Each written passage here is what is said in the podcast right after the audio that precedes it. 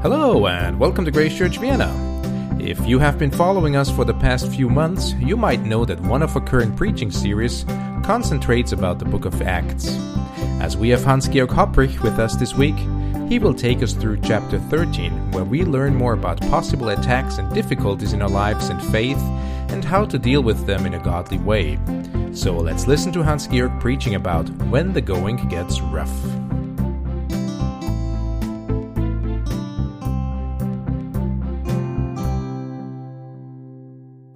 Joy to meet again this uh, morning. It has been a couple of weeks ago that uh, we were with you, so we were overjoyed to meet uh, you folks, uh, our dear brothers and sisters, again. And uh, we are longing to uh, listen to the voice of the Good Shepherd, of the God who loves us and uh, we do need um, lots of directions. And um, there is a verse in the in the Bible. I'm not going to talk about this verse, but uh, it spoke to me uh, lately. That is in two uh, Thessalonians. Um, uh, 3 verse 5 uh, where Paul puts a blessing upon the people, those Christians in Thessalonica, saying, May the Lord bring you into an ever deeper understanding of the love of God and of the patience that comes from Christ. Um, and there's a word in um, in the Greek original language that is uh, used um, uh, that we use in well nearly in daily life. Uh, that is a compass. You know, a compass that directs us, that shows us a way, that is used uh, on ships. And uh, if we get uh, lost somewhere and we have a compass, we always know where north is. And that's a similar word that is used here. We need calibration. We need directions from the Lord that He guides us, that He helps us, that He strengthens us, that He gives us the joy that is needed, joy unspeakable. That is the kind of joy Paul is talking ever so often, joy that is uh, getting us through um, even when the going gets rough. And that's uh, the kind of headline uh, I've put on uh, this, uh, this sermon this uh, morning. Uh, and we look um, at Acts chapter 13. We've uh, looked at Acts chapter 13 previously, a couple of weeks ago, when the first missionaries were uh, sent out from the church in Antioch.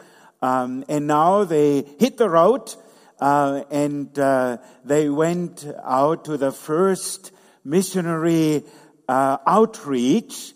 And that's when the going gets rough uh, indeed. Because so often we, we think when we become, when we become Christians, uh, we often think these hard times will be over. Did you think the Christian life would be a kind of spiritual Disneyland? where worries are checked at the gate and the world is kind of clean and, and, and pure and, and happy. The truth is life often gets rougher indeed when we become Christians. Today, uh, all over the world, um, you know, we do think in many churches, they think about people that are persecuted, Christians that are persecuted. In fact, we are privileged here in Austria. We can get together whenever we like. There are no restrictions uh, usually.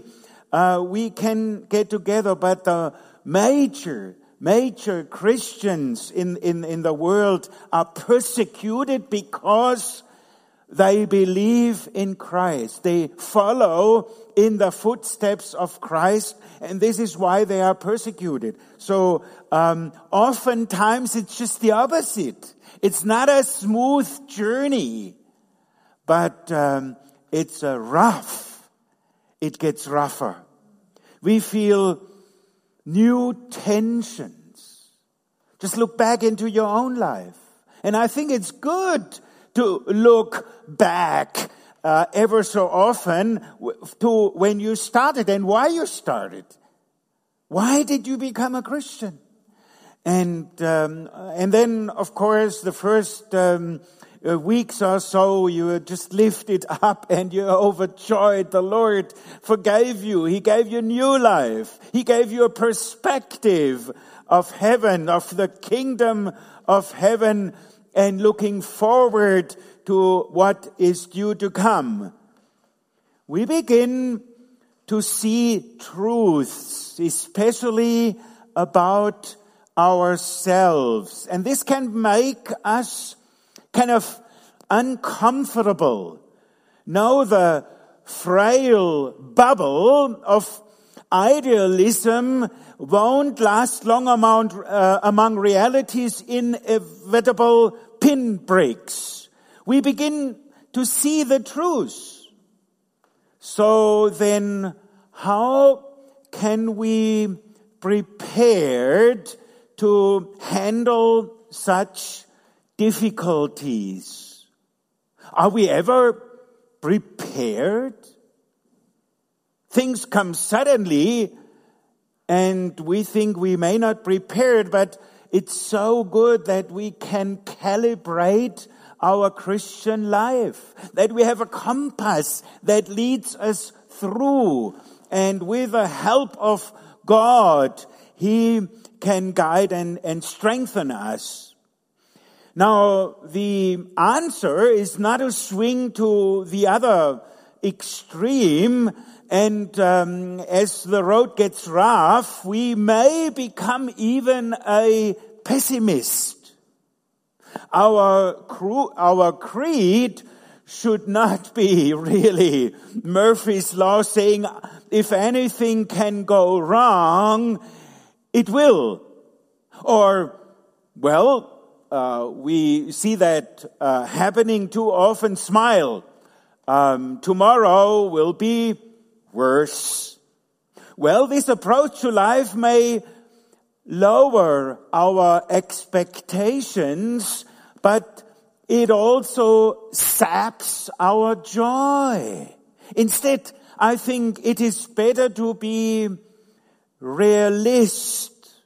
As a, as a, as a child of God, do not think it's strange concerning the fiery trial that tries you as tough some strange things has happened, rejoice.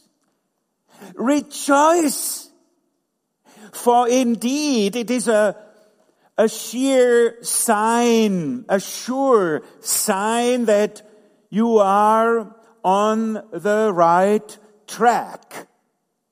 If in an unknown country I'm informed that I must pass through a valley where the sun is hidden or a stony um, bit of road to reach my abiding place, when I come to it, each moment of shadow or jolt of carriage tells me that I am on the right road.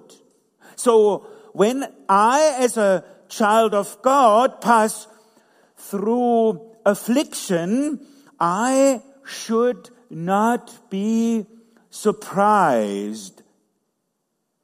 Now, as we look in uh, to this story of this morning, Saul, who in our passage was then called Paul, was that kind of realist. John Mark, his young assistant, however, was more of the kind of uh, dreamy idealist. So let us join these uh, two co-workers this morning together with their companion Barnabas and find out what happened when they encountered shadows and jolts on their first missionary journey. Well, indeed, there was a good, a great beginning, a good beginning. What a joy they had when they took off uh, from their sending church from Antioch. No one at that time, at least, no one had been on a on this kind of of missionary trip trip like this before. No one. It was a first of its kind. No, there were no books or diaries written on previous missionaries. There wasn't any training as we enjoyed in England uh, at All Nations Christian College. No missionary training. Nothing. Um, no seminars on how to evangelize cross culturally.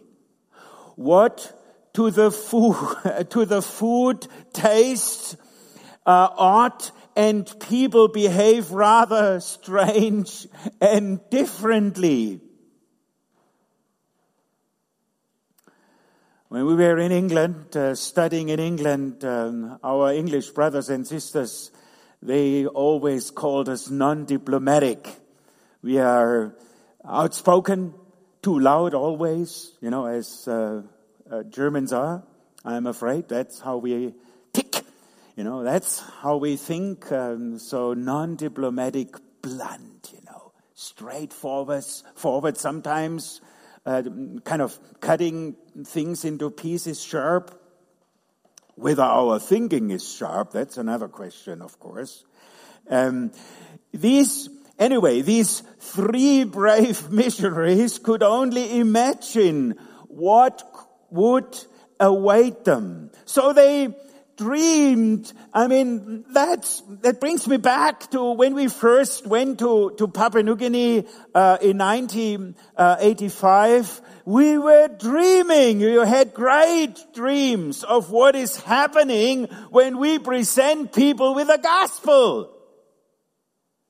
We dreamed of people rep- uh, repenting um, and doing evangelism and churches blossoming wherever we we thought to go, wherever maybe uh, they, the three of them, spoke about the Lord Jesus. Can you imagine the kind of excitement they were in. And I think it, it's, this is needed before you start. Because when you don't have that excitement, you will never hit the road anyway.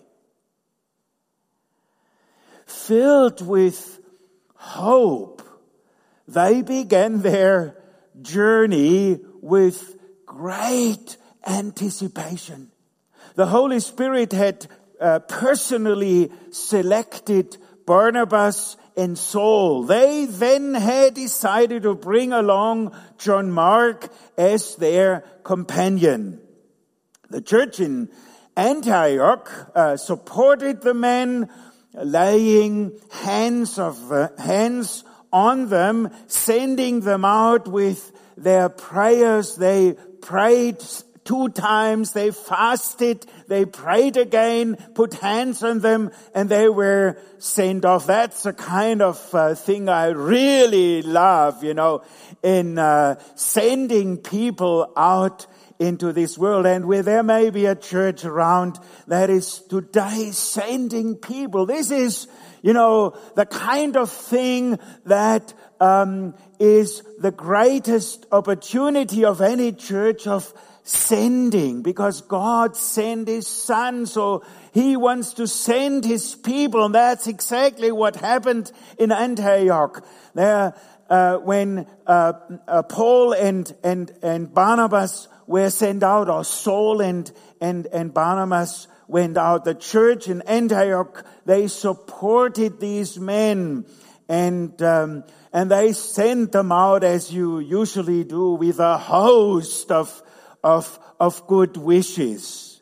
They also had something even more uh, important than uh, the church support. They had indeed God's blessing. In Acts 13, uh, verse 4, it says, So after they had fasted and prayed, they placed their hands on them and sent them off. Wow! What an excitement! What confidence and confidence this must have brought them because they knew there was a, a, a, whole church backing them up, standing with them, going with them, praying for them. While they could conquer the world for Christ. Somebody once gave a interesting glimpse on this kind of incredible excitement saying once a man is satisfied that he is in the center of God's plan and God is working out his will through him, that man is indeed invincible because he knows he's in the very center of God's will. With God on their side, they could not lose. So they went to the port of Seleucia, uh, bought their tickets, and boarded the ship. It may have been like that, you know, it's just kind of my personal imagination because that's what we did uh, while in Papua New Guinea. That's what we did when we still visit co-workers all around the globe. That's how you initiate. Of course, you don't uh, buy a ticket nowadays. You know, you just go into the internet, you know, and plan and uh, look where, of course, we are not millionaires, so we look where, you know, the cheapest price of uh, any kind of ticket. But I can imagine, you know, in these days, that's uh, how they did. So in Acts 13 verse 4b, it says the two of them sent on their way by the Holy Spirit. They went down to Seleucia and sailed from there to Cyprus. And um, our American friends would say, you know, uh, uh, things were going great, great. Marvelous. Terrific. Feeling unsinkable. They sailed smoothly to the island of Cyprus. In many ways, Cyprus was an, a unique island. Being um, a native, Barnabas knew Cyprus well. Cyprus means copper, a name given the island because of the rich copper deposits. It was sometimes also called, had a very special name, Macaria, which means the happy isle. Yes, Cyprus was held that its climate was, climate was kind of perfect and its resources so varied that man might find everything necessary for a happy life within these boundaries of this great island. Cyprus was possibly, and that came to my mind, we do care for some folks in Mauritius. Uh, so I would like to uh, call it Cyprus was the Mauritius of the first century. Of course, uh, Mauritius wasn't known at that time, but uh, now we have a kind of a, a great imagination how uh, living on an island should really be enjoying and, you know, white sand and beautiful sunshine, uh, never ending sunshine, you know, and enjoying yourself um, and so on. Really, um, not too bad, is it? Not a bad place to visit for a mission trip. You know, some of our uh, leaders, when uh, we send out short termers for nearly 20 years from from Austria, some of uh, uh, the church leaders, they said, you know, they're only going out, you know, because they want to enjoy a different country, um, uh, a nice resort, different people, and then they come back and sit down again. Well, I wouldn't think like that because now the the story unfolds here in Cyprus. Certainly, it's charisma must have impressed young John Mark when the men disembarked at Salamis, uh, the largest city on the island. And once there, Acts 13, 5 says, they began. What a great mission they were on. They began to proclaim the word of God uh, that's how they usually start, and we read that again and again in the New Testament. And all these mission journeys, it, um, it is called. They, we can read the word of God in the synagogues of the Jews. But for all their trying, and they had a lot of patience. For all their trying, there was no record of any spiritual success whatsoever in this large Jewish community. Their heart searching question was, what in the world could be wrong? And we really appreciate that kind of question because uh, look, looking after so many missionaries, you know, in, in kind of what I would call dry places, they often have this heart searching question, um, you know, what in the world do I get is wrong? Is there something wrong with me, or is there something wrong in my in my approach, or uh, are we t- a team out of place? You know, where do we go from here? What in the world could be wrong. Maybe they should try evangelizing in the rural areas, as many of our co-workers did in our beautiful country of Austria. You know, they started in the cities, they went into the rural areas, but my word, my word, as we would really say, you know, nothing much was happening. Nothing much. So Acts 13:6 mentions that they really went from one end to the other end of, of the island. That they went through the whole island, Acts 13:6 says, and as devastating it was, still not a single convert is recorded. Nothing happening. Can you imagine? Nothing happening. At least with the, their eyes open, they could not see something happening. Spiritual, no spiritual awakening. In fact, there was spiritual darkness in Cyprus, uh, was uh, opposing all their efforts.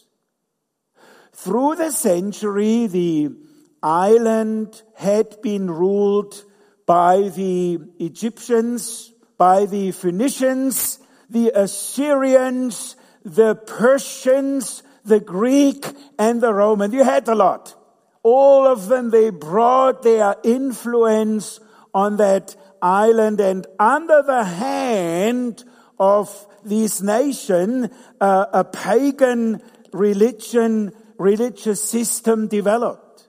It centered around occultic magic and uh, the licentious worship of a female deity, Aphrodite, to the Greek and, and um, Venus to the Romans. Consequently, Cyprus was really a demon's playground.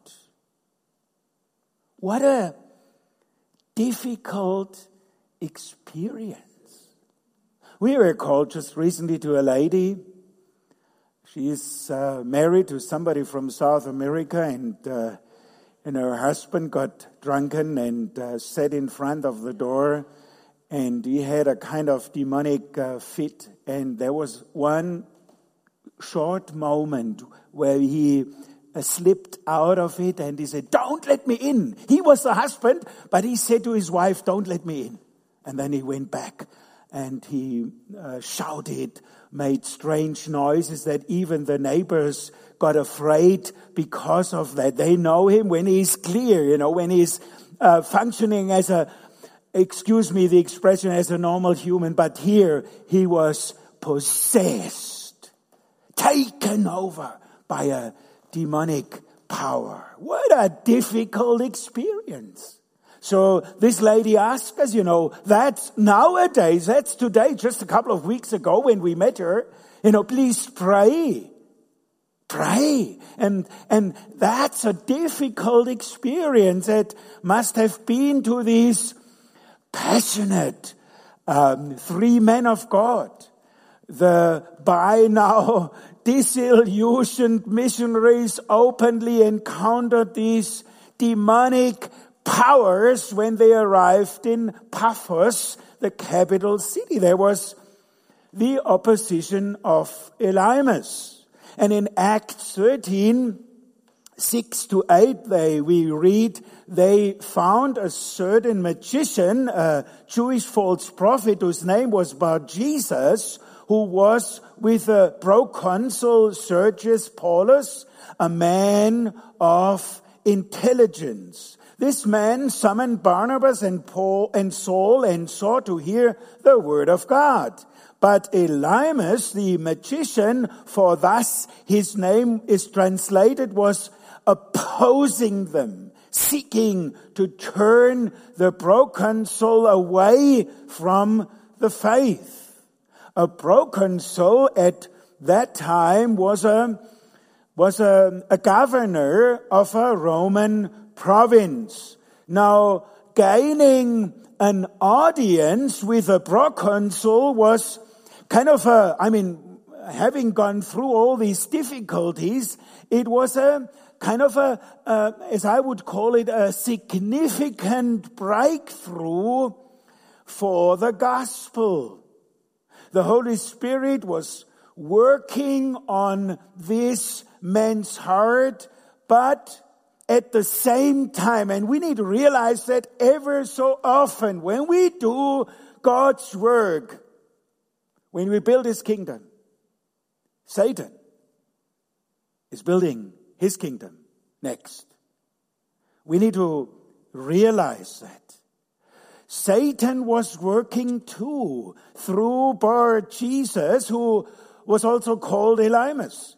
Elymas means the skillful one. And the root of Bar Jesus means son of salvation. I think, wow, what an, uh, I mean, it hits me kind of bluntly, you know, what an enormous title. Don't you think so either? what an enormous title. Sergius Paulus kept, kept his this powerful false prophet close by to forecast the future and the cipher omens. Roman rulers, no matter how intelligent they were, they often we're quite superstitious. Elymas was profiting from this kind of human weakness, which is why he was so threatened, so threatened by Saul's message. And that's exactly what's happening. And we experience that numerous times when the gospel is preached in the name of Jesus, there's opposition. And we need to realize it and know that. If Sergius Paulus converted to Christianity, it would spell the end of his own, of his own fame and power. So Elymas stood against this dear missionary aggressively opposing them at every turn, trying his best to make his darkness overcome the light of Christ. It was high time for Paul for Saul, Paul, he was uh, still Saul. Uh, it was high time for the confrontation by Saul. And he did not back down. He was a realist. He faced this problem head on. And in the following verses, we also see that Saul's name changed to Paul. It changes from a Hebrew name to a Gentile name. This change identifies him with the apostle to the Gentiles and signified his new role as a leader. Thus, in uh, Acts uh, 13, 9 to 10, part of uh, the passage we are going through, so it reads, Saul, who was also known as Paul, filled with the Holy Spirit, fixed his gaze upon him and said, You who are full of deceit and fraud, you son of the devil, you enemy of all righteousness, will you not cease to make crooked the straight ways of the Lord? Wow. He did not back up. He did not give in. He looked into Satan's eyes straight forward. He was not afraid. Like David on the battlefield with Goliath, Paul called Elymas an enemy of the Lord and let his stone fly. Sure enough, Acts 13:11 reads, "And now behold, the hand of the Lord is upon you, and you will be blind and not see the sun for a time." And immediately a mist and a darkness fell upon him, and he went about seeking those who would lead him uh, by the hand. Immediately we see as this breakthrough comes, we see the salvation of Paulus immediately. What a breakthrough! You know, this is the power of the gospel. This is what happens when Jesus is proclaimed. God blinded the magician because he refused to see the truth. But he, the proconsul longed um, he, his heart was wide open for the truth. So, so God opened his eyes. He shut the eyes, as it were, to one, but he opened the eyes to another one. In Acts 13, 12 reads, the proconsul believed when he saw what had happened, being amazed at the teaching of the Lord. The miracle impressed him, but the gospel amazed him. The miracle served to distinguish the false from the true prophet. But it was the gospel message that sparked off new life in his spirit as he surrendered himself to Christ. The proconsul's conversion filled the missionaries' drooping sails with encouragement as they left Sergius Paulus and the, the island of Cyprus for Pamphylia. And the story goes on. We now see something devastating. Something happens um, a returned missionary. Looking forward to smooth sailing from here on, they were surprised to the encounter such severe problems that one of them packed up and returned home. And Acts 13, uh, verse 13 reads, Now Paul and his companions put out to sea from Paphos and came to Perga in Pamphylia and John left them and returned to Jerusalem. Wow. It must have been heart searching, sad to put your hand and say goodbye. Can you imagine? Luke records the incident really quite brief, but from his words, piece, pieces together at, at a personal theory concerning why John Mark suddenly left for Jerusalem. And you may call it a little speculation, but I've been in the business for many years, so I can really imagine this happening. First, notice Luke says Paul and his companions. Until now, it had been Barnabas and Saul. Apparently, after his confrontation with Elymas, Paul had taken the lead. Can you see the change? First of all, the lead was taken by Barnabas. And suddenly there was um, an exchange of leader. And then this happens. This shift might, might have um, confused and eventually troubled John Mark, who was a, a cousin of Barnabas John Mark was also the son of Mary who owned the house where the meeting was held to pray for Peter's freedom in Act 12. Also Pamphylia was a kind of, um, I don't know how to call it, maybe you can call it a malicious uh, region. The coastal area around Perga was rife with disease, including malaria. It is possibly here that Paul suffered an ailment. He later referred in Galatians 4:13 writing but you know that it was because of a bodily illness that I preached the gospel to you the first time. Some kind of illness.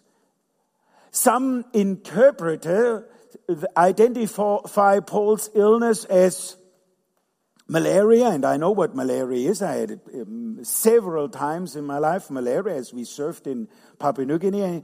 And, and uh, they associated with his thorn in the flesh. He talks about in 2 Corinthians 12.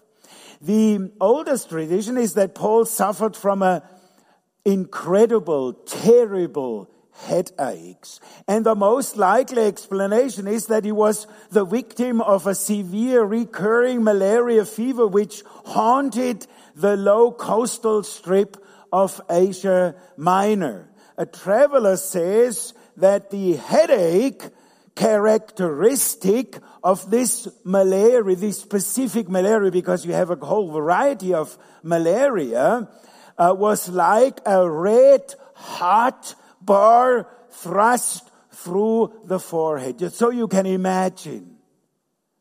He was really knocked out. Well, we don't really know what bodily illness forced Paul inland farther uh, into Galatia. If he had contracted malaria and Perga, that would have been ample motivation to escape the lowlands, to recover in these cooler mountain regions. That was often done in mission history. I know that from the Gold Coast in, in Ghana when the first missionaries arrived. I mean, they sailed off um, with, uh, I think, 13 co-workers sailed off to the Gold Coast and there were only three left when they left um, the ship again on the Gold Coast.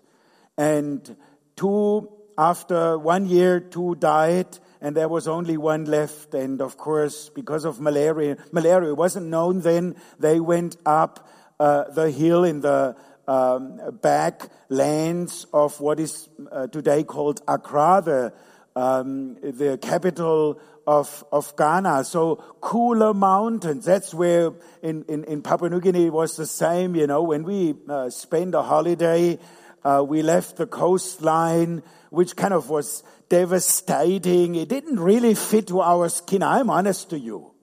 We've lived there for 10 years, so I know.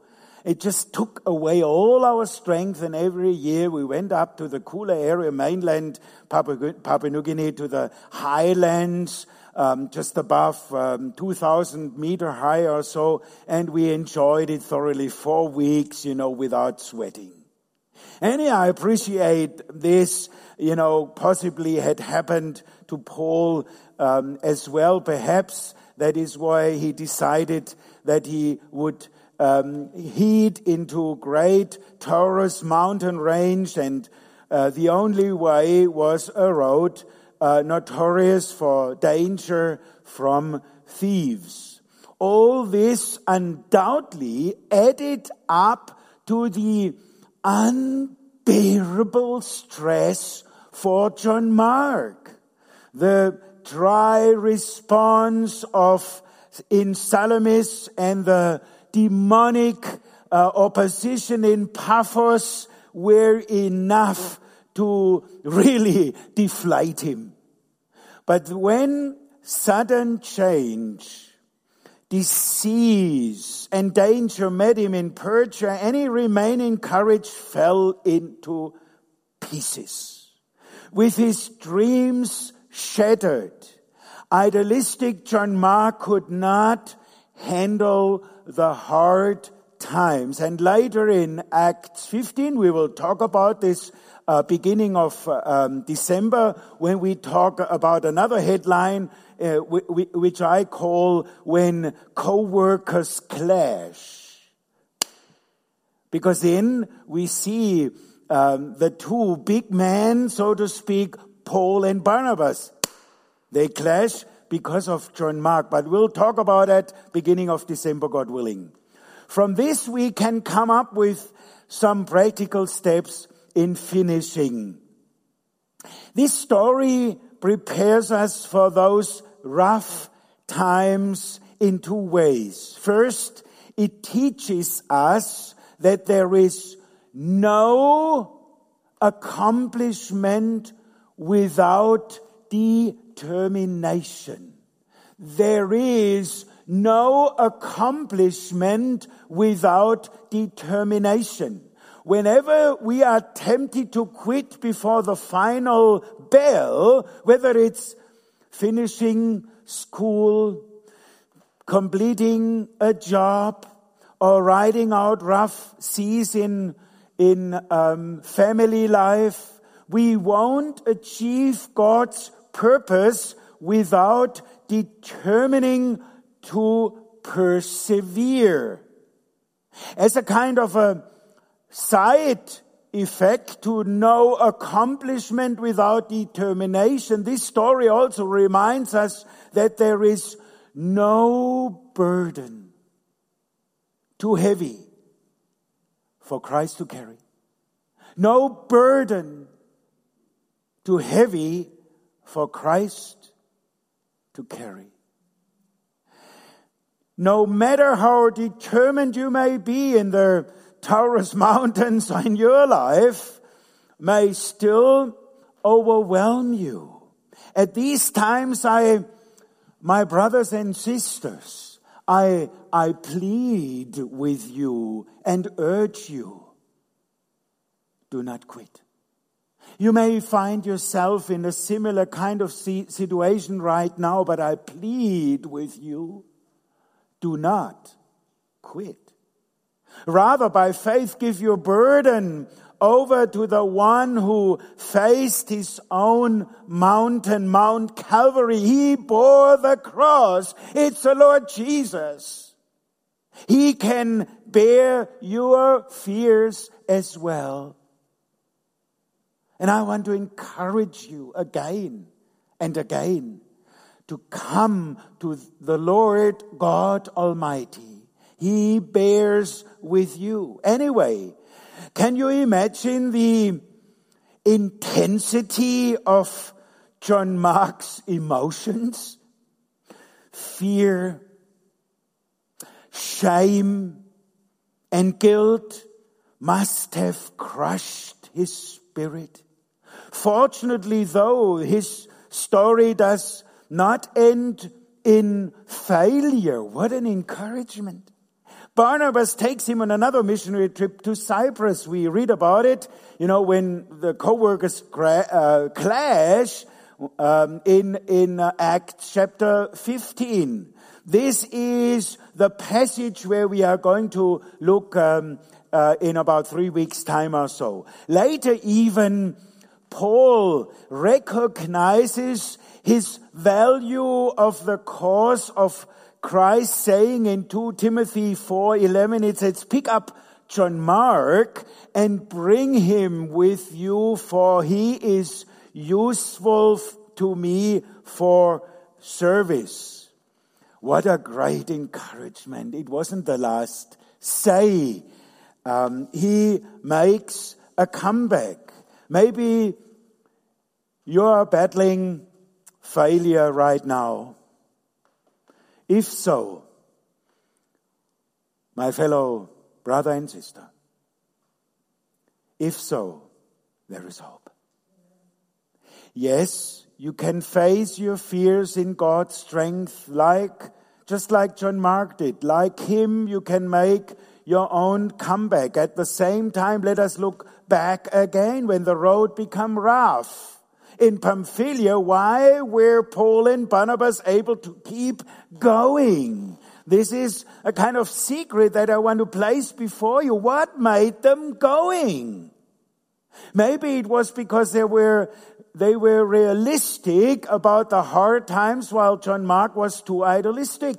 Let us take a moment in closing to contrast these two approaches to coping with difficult circumstances.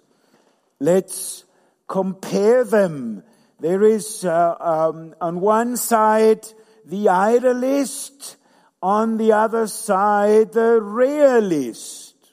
The idealist things, be, believing everything will go smoothly. That's, he focuses on that.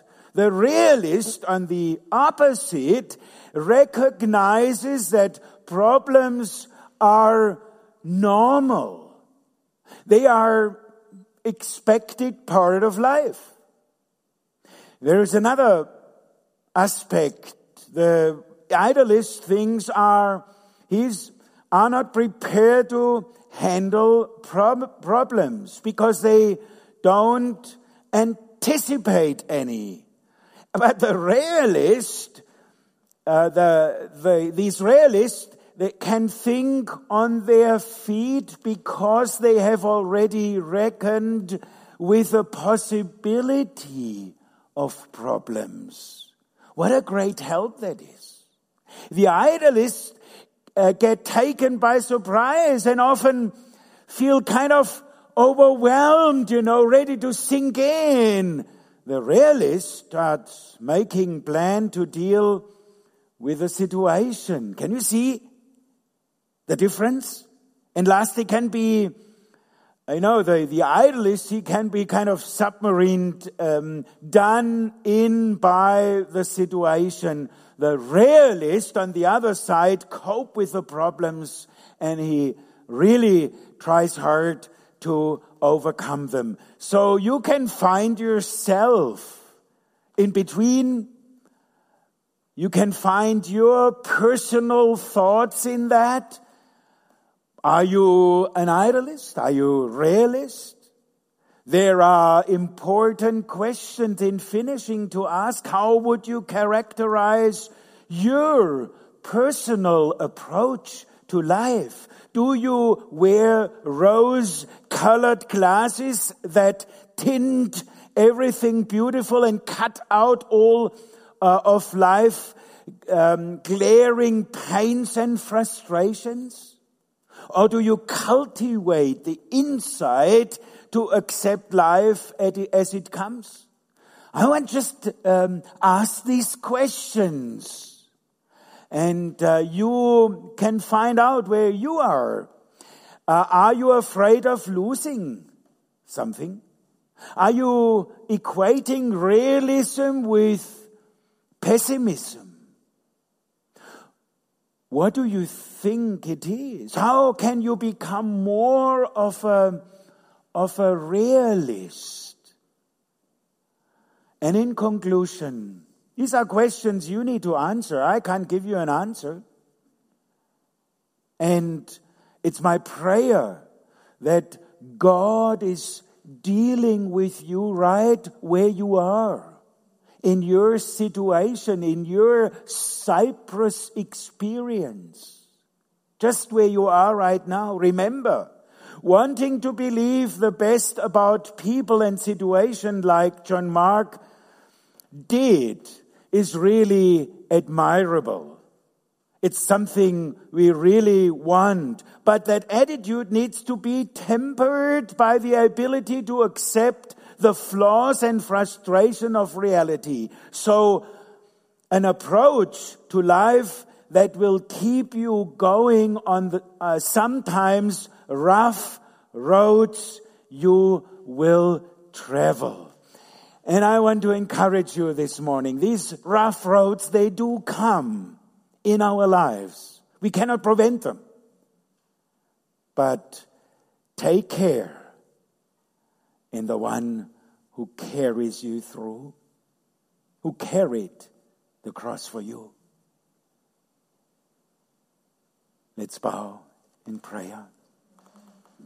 Lord Jesus, indeed, we come before you and we are grateful that you carried the cross to the end.